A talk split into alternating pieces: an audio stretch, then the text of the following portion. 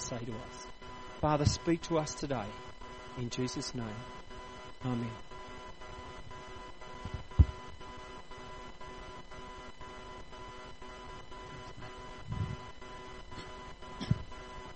Morning, church. Nice to see you this morning. James, thanks, mate, for putting this here. I really appreciate that. Usually I gotta, you know, move it myself, but thank you. I appreciate it. Thanks. Um, if you're visiting with us this morning, let me extend to you a very, very warm welcome in the name of our Lord, and also brothers and sisters here at Blackheath. It's just nice to see you, and trust that you'll leave here sensing that God has touched your life and spoken into your heart and into your experience. Um, you know, as I thought about today and prayed about today and sat with the Lord regarding today, um, I guess I just wanted to say this to you. You know, sometimes we, we come to worship, and unfortunately we do bring with us our cares and our worries and anxieties, uh, whatever they may be. And sometimes they're the things that rob us from our worship, you know.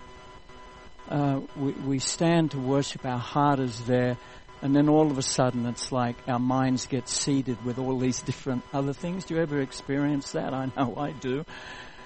And yet I really firmly believe the Lord Jesus is saying to us this morning, to each one of us this morning, look at me, not me, look at him. Today we start a, a seven-week journey which is entitled The Seven Words from the Cross. And each week we'll be looking at one of those seven words that Jesus spoke from the cross. I guess what I'd like for you to do is this, is not so much sit there and listen to me, but rather come on a journey with me. And that every Sunday morning I want us to stand with the crowd at the foot of the cross. We've heard so much about the cross, and it's the power of God unto salvation. And you and I are sitting here this morning because we heard this wonderful gospel of the Lord Jesus Christ. And, and then when we heard it, the Holy Spirit caused it to come alive in us. It is the power of God to salvation. And some of us have walked in the grace of God for so many years. The cross still touches our heart, but I, I want you to come on a journey with me.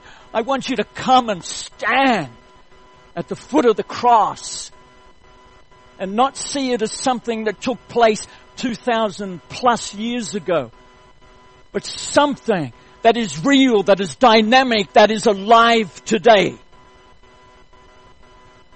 And still has a powerful, unbelievable effect upon us all. And upon this world in which we live. I want to encourage you to come with me.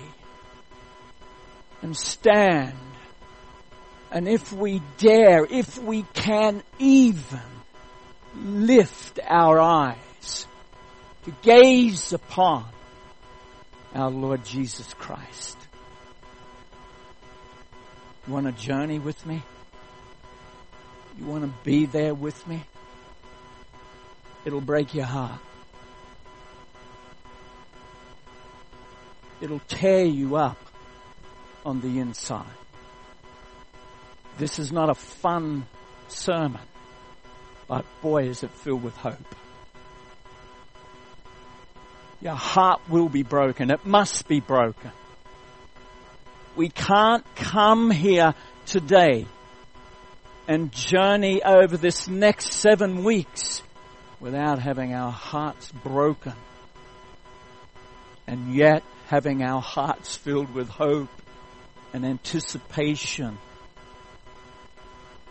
and faith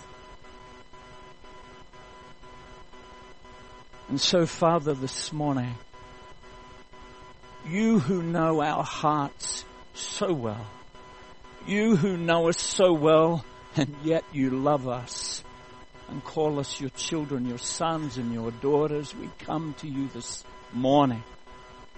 And we ask, Lord, that through the power of the Holy Spirit, through the anointing of the Holy Spirit, through the ministry of the Holy Spirit, that you will exalt and lift up the person and the name of our Lord Jesus Christ. And our hearts will be moved to follow him, to love him, and to serve him, and to know him.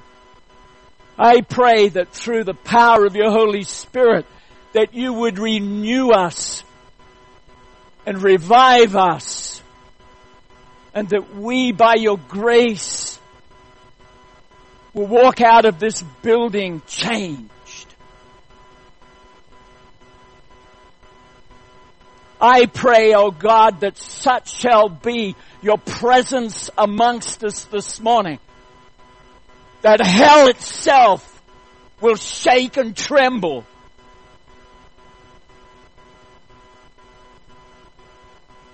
I pray, Lord Jesus, that we would honor you this morning. We ask this and pray this in your most glorious name. Amen. Seven words from the cross. Father, forgive them, for they don't know what they do. You know, the last words of a dying person are normally never forgotten.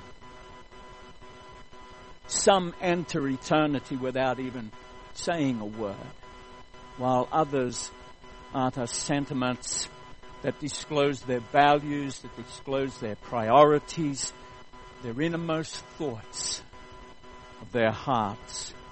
For example, the great preacher Charles Spurgeon, his last words were, "Jesus died for me." And John Wesley, the founder of Methodism, said, "The best of all is God is with us." My mum, although not famous by any means in anyone else's eyes but the Lord himself and us, her family, her last words were, "Oh, it's beautiful. It's beautiful. Higher, higher," as the Lord took her. Now contrast those words of faith with the final words of some other persons of history. For example, on her deathbed, Queen Elizabeth the First, her last words were, "All my possessions for one more moment."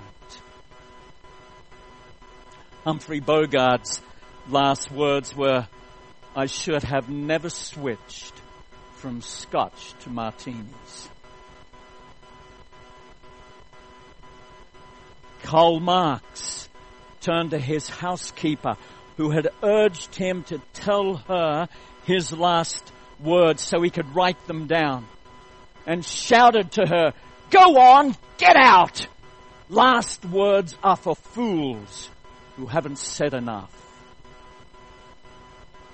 And Jesus, unquestionably the most, and I looked for another word and couldn't find it, so bear with me when I call him famous, when my heart breaks because I can't find a word to describe all who he is, but still the most famous person in history during the last six hours of his life, and somewhere between earth and heaven and enduring unimaginable suffering, spoke seven statements that when we take the time to reflect on, show us the depth, the richness of His Spirit. The Apostle Paul wrote, "For the word of the cross," and this is what I'm preaching this morning, the word of the cross is folly to those who are perishing. But to us who are being saved, it is the power of God. For it is written, "I will destroy the wisdom of the wise, and the discernment of the discerning I will thwart." Where is the one who is wise? Where is the scribe? Where is the debater of this age? Has not God made foolish the wisdom of the world? For since in the wisdom of God the world did not know God through wisdom, it pleased God through the folly of what we preach to save those who believe. For Jews demand a si- demand signs, and Greeks seek wisdom, but we preach Christ crucified, a stumbling block to Jews and folly to Gentiles. But to those who are called, both Jews and Greeks, Christ, the power of God and the wisdom of God. For the foolishness of God is wiser than men, and the weakness of God is stronger than man. The word of the cross is folly to those who are perishing. But to us who are being saved, it is the power of God. And how true that word is, we know as we spend time in our workplaces and in the world, and as we meet others in the world who don't know Christ, we know that the word, the gospel, is folly to them. They think we're loopy. And I suppose if they were to look at me, they would probably be right. But they think you're loopy as well. They don't understand this message of God. It's folly to them. But to us who are being saved, it is the power of God. To ask a Gentile to believe in a Savior who had been crucified was absolutely foolishness. Crucifixion was seen as obscene, and no one spoke of it. If you had a relative who had been crucified for his crimes, you would be ashamed to mention it.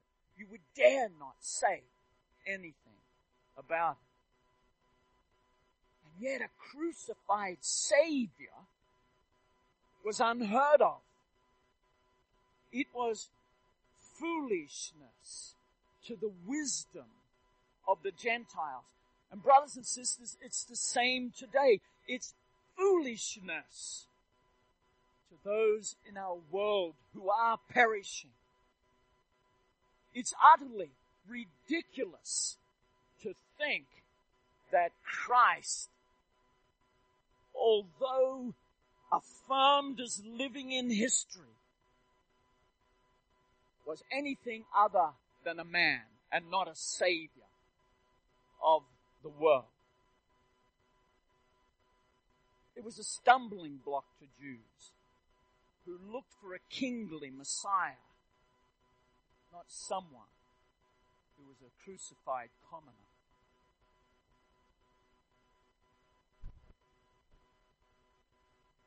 Crucifixion was a form of torture that literally knocked the breath out of the victim.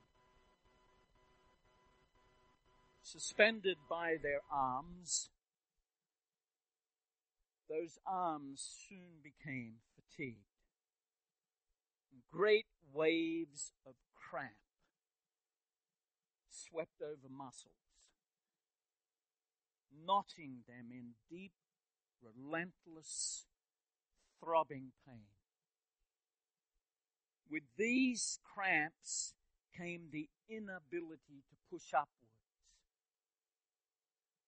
Suspended on the cross, seven to nine inch iron stakes driven through the wrists and then driven through the ankles, with the legs at a roughly forty-five degree angle, and the person hanging there.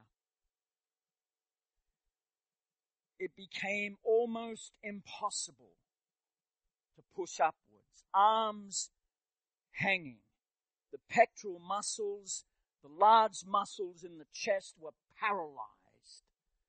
And the intercostal muscles, those small muscles between the ribs, were unable to act.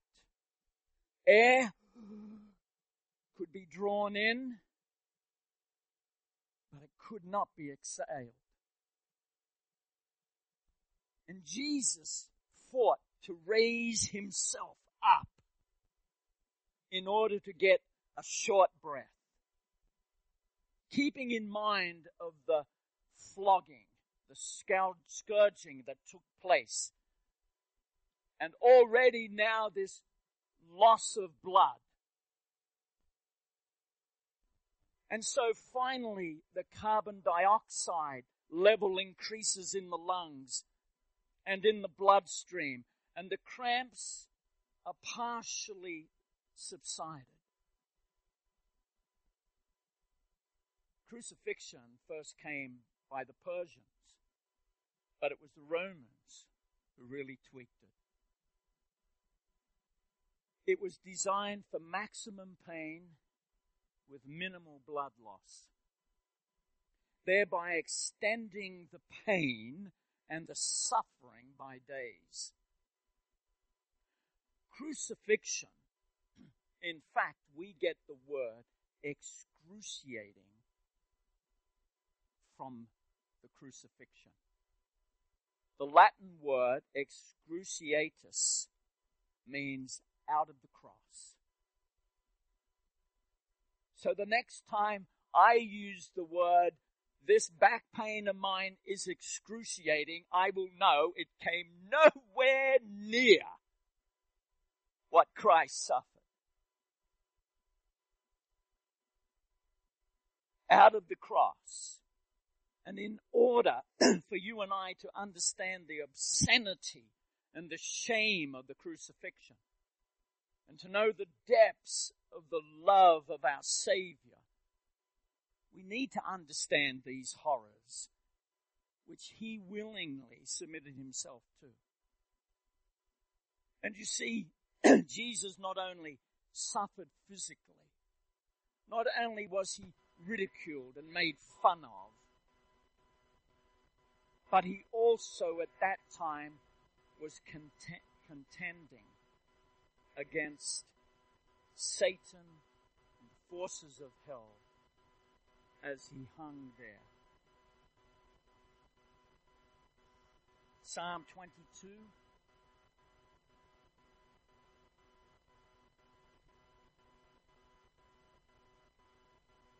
Why don't I go forwards?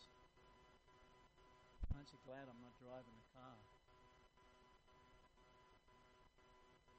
Psalm twenty-two is really a prophetic psalm that points us to the crucifixion. And here the psalmist talks about many bulls surround me, strong bulls of Bashan encircle me, roaring lions tearing their prey, open their mouths wide against me. These verses seem to point out a place where, where these bulls are gathering, these lions are gathering around the cross. You and I know that there were no bulls and lions to be seen by the physical eye. But these verses have a much deeper meaning. Bashan was an area to the east of the Jordan River, which was famous for its fertility. There, cattle were uh, raised, which grew to be enormous, apparently. And the people there worshipped demon spirits associated with Baal within the cattle. Many bulls surround me, strong bulls of Bashan. And of course, Peter describes Satan as a, a roaring lion seeking those whom he may devour. And these verses appear to suggest, to me anyway, the incredible spiritual activity of Satan and of demons celebrating as Jesus was suffering on the cross. So not only was there this physical torment and agony and the ridicule and the laughter of those um, who uh, had crucified him, but now we find also that Satan and the demons of hell are having their bit as well. And as Jesus hung upon that cross in excruciating agony, taunted, mocked, ridiculed by those drawn to this obscene spectacle, and being attacked by Satan and the demons of hell, and straining for every breath, he made seven great statements. First, the word of forgiveness. Father. Now I want you to see. Are you standing there? Stand with me. Stand with me at the cross. Watch him. Take the breath. Lift himself up. The excruciating pain, because these stakes have gone through the pet- petrol nerve system here. And so the pain just comes like a jolt of lightning into his body. And yet he lifts himself up and looks down upon those who have driven the stakes into his, into his hands and to his feet, and into those, uh, and upon those, the, the chief priest, as he stands there with all of his entourage. And the Romans who are there now dividing his garments. Those who have whipped him till there's hardly any skin left on his body. And there he lifts himself up, uh, we know seven times, and maybe more. And he lifts himself up, and the first statement that he gasps out is, Father, forgive them. And then the word of assurance to the dying thief. I assure you, Jesus said, today you will be with me in paradise. And then the word of love to his mother, dear woman, here is your son. And to the disciple, here is your mother. And then from noon until three p.m. when darkness came upon the land, and this was not a physical darkness by any means. This is the darkness that is described in Isaiah, that talks about the people living and walking in darkness have seen a great light. This is a spiritual darkness. of course seen in the physical, but it's every bit as dark spiritually. As Christ now long can no longer sense and see his Father. My God, this word of substitution. These, my brothers and sisters, are the words that you and I should be uttering on the day of judgment. But because of Jesus, we will not have to utter these. My God, my God, why have you forsaken me? And then followed by this word of humanity. Jesus, the God-man, I thirst. Followed by the word of victory. It is finished. And finally, as death's dark shadow began to embrace him, the word of trust. When I come to preach that word on Good Friday morning, I'll tell you something. Out of Psalm thirty-seven, this was like something that you and I tell our children when we first teach them to pray. When we say to our children, now I lay me down to sleep. Pray the Lord my soul to keep.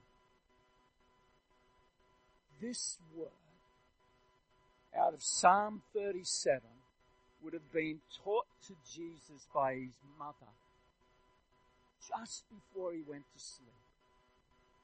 And here you see Jesus hanging on to his Father.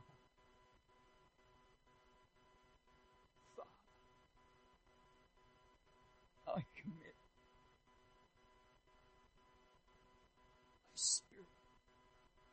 Your hands. Just like he did when he was a child.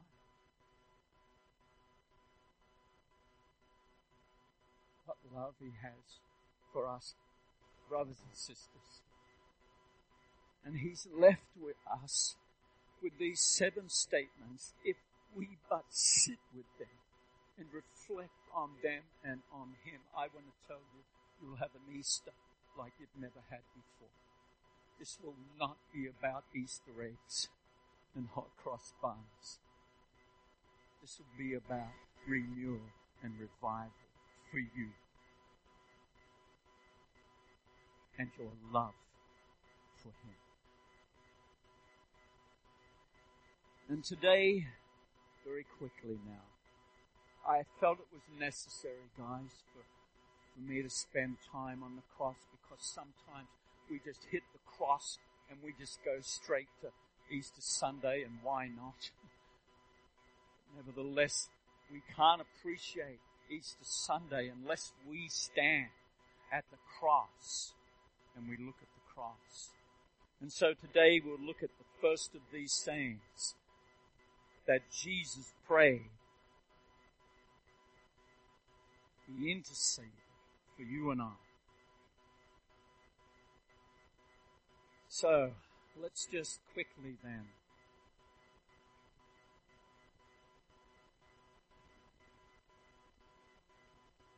as they led Jesus away, a man named Simon, who was from Cyrene, happened to be coming in from the countryside. The soldiers seized him, put the cross on him, and made him carry it behind Jesus. Two others, both criminals, were led out to be executed. And you heard me say that, you know, crucifixion was for the worst of the worst of the worst. So we're talking not about petty crime here. We're talking about criminals. Were led out to be executed with him. When they came to a place called the Skull, they nailed him to the cross, and the criminals were also crucified, one on his right and one on his left. And Jesus said, Father, forgive them, for they don't know what they are doing. And the soldiers gambled for his clothes. Are you there? Are you sitting at the foot of the cross? Are you watching this? Take it in. And Jesus said, "Father, forgive them, for they don't know what they are doing." And the soldiers gambled for his clothes, throwing dice. And the crowd watched. Are we watching? And the leaders scoffed. "He saved others," they said. "Let him save himself. He's really God's Messiah, the chosen one." And the soldiers mocked him too by offering him a drink of sour wine. They called out to him, "If you are the son of, if you are the King of the Jews, save yourself." And the sign was fastened to the cross above him with these words, "This is the King of the Jews." And one of the criminals hanging beside him scoffed, "You're the Messiah." He's lifting himself up as well just to get this out, to, to spit this out.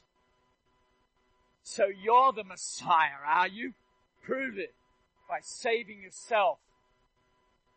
And as if to take a breath, and in Scripture, that, see that hyphen there? That's on there on purpose. It's like, it's, "and us too, while you're at it." But the other criminal protested, "Don't you fear God?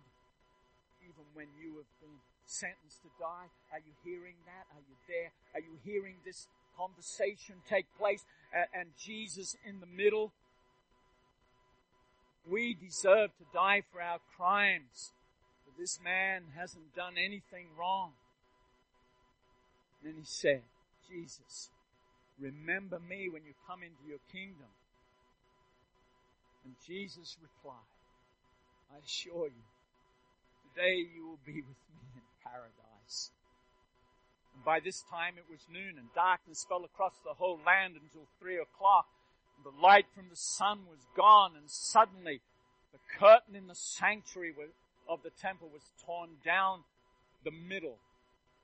And then Jesus shouted, "Father, I entrust my spirit into your hands." And with those words, he breathed his last. You know, the Bible tells us that sin renders people spiritually dead. It alienates people from God and from one another. It causes misery and dissatisfaction and guilt. Sin is the common denominator of every crime, every theft, every lie, every murder, every act of immorality and and and the complete sorrow of mankind. The only solution is forgiveness. And the only source of forgiveness is Jesus Christ. In him, Paul says, we have redemption through his blood, the forgiveness of our sins in accordance with the riches of God's grace that he lavished on us. Jesus prayed, "Father, forgive them." And the tense of this original text is continuous, indicating that this wasn't just something Jesus said once, but he said it several times. And as he was laid on the cross and they nailed those spikes through him, he prayed, "Father, forgive them." And as they um, raised that cross and let it fall violently into the hole that was dug for it, Uh, he cried out, "Father, forgive them." And as he hung there, suspended between heaven and earth, he prayed, "Father, forgive them." Peter, looking back on the scene, because he was there at a distance, and Peter wrote, "He did not retaliate when he was insulted, nor threatened revenge when he suffered.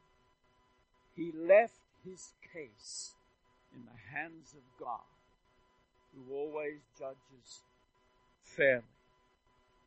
He could have prayed, "Father, judge them." He could have prayed, "Father, send the armies of heaven to obliterate them." He could have prayed a number of things. But instead, he prayed, "Father, forgive them."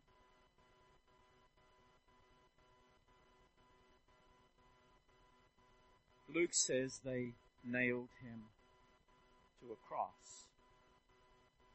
Who nailed him to the cross? Who crucified him? I'll tell you who crucified him. I did.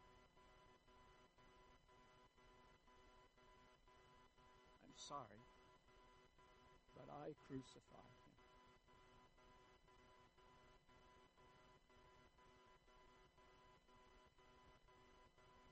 And you also crucified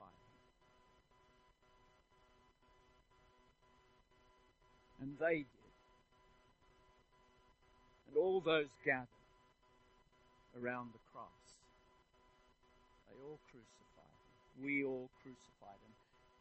You remember the old spiritual Negro song, "Were you there when they crucified my Lord?"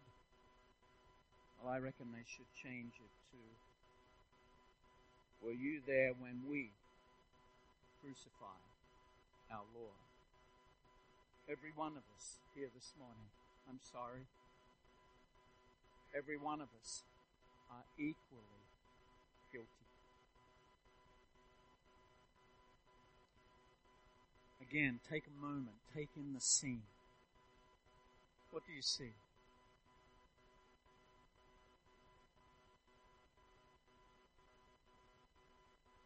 I see people, you and I, so blinded by evil, so corrupted by sin, that it reacted violently to the purity and the holiness of God.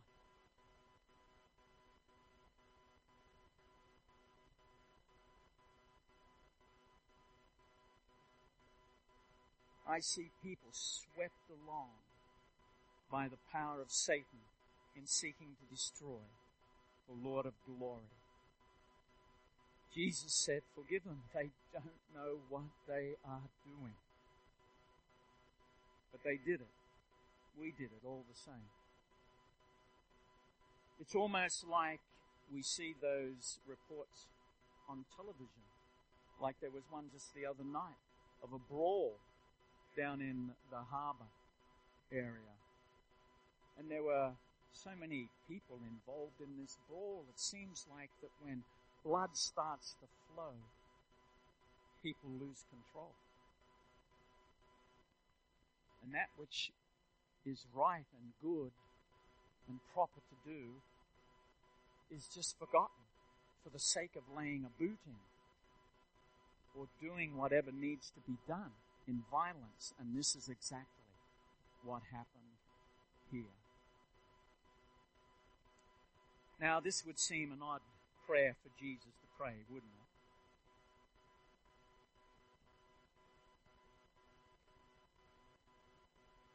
Usually when we plead a case for someone, we're pleading a case for someone who is innocent.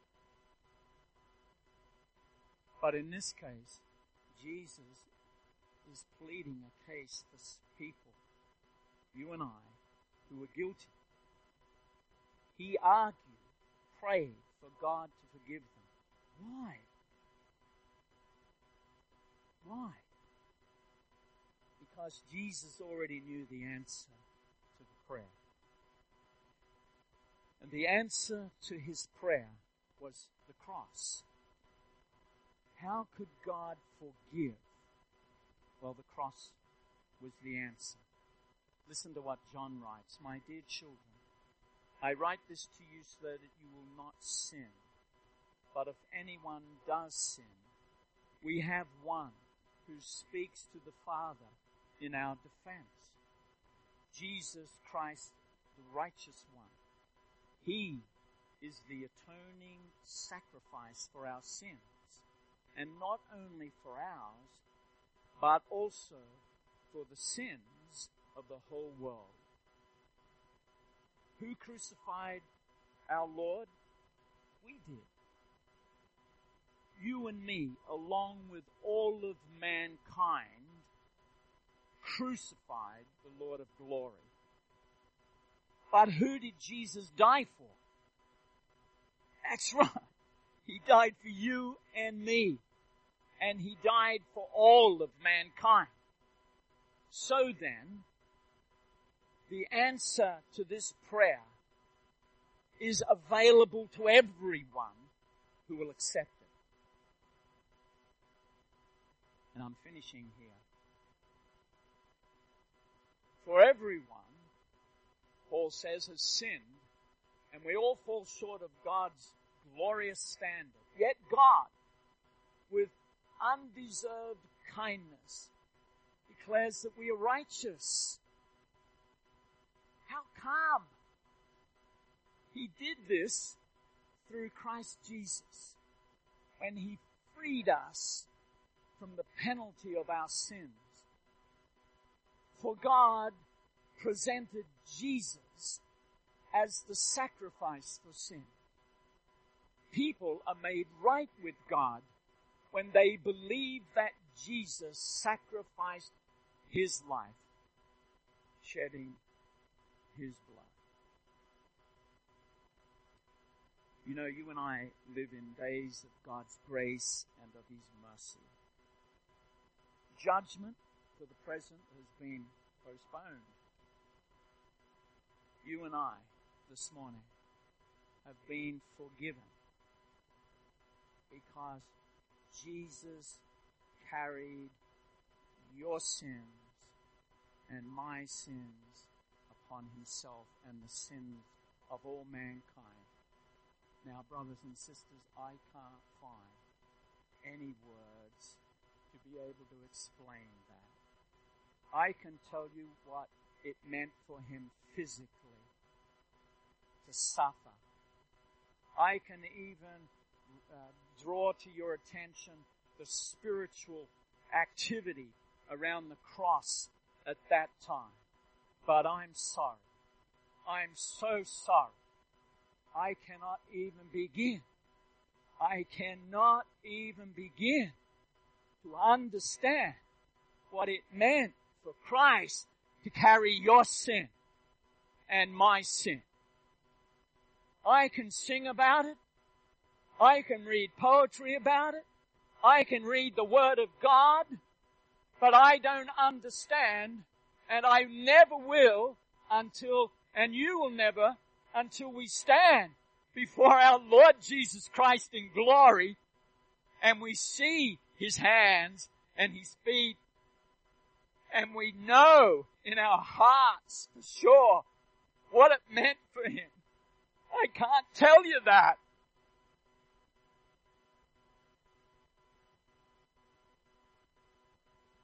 Because I know what a miserable sinner I am apart from Jesus, apart from the grace of God.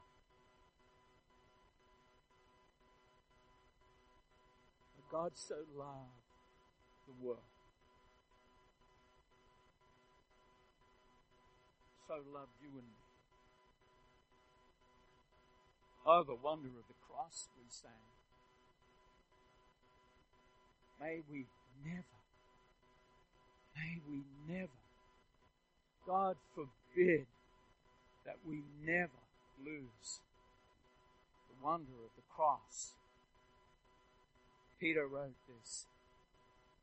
He personally carried our sins in his body on the cross so that we could be dead to sin and live for what is right. By his wounds we are healed. Once you and I were like sheep who wandered away, but now we have turned again to our shepherd, the guardian of our souls.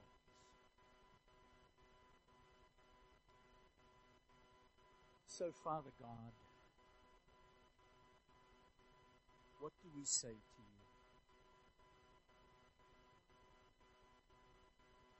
For such a great salvation, that you have given to each one of us.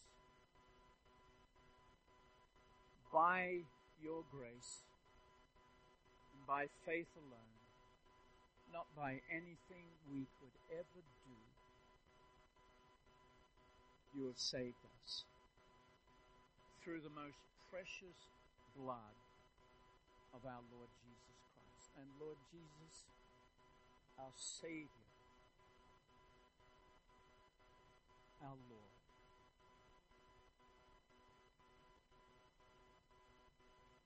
it almost seems trite. But thank you.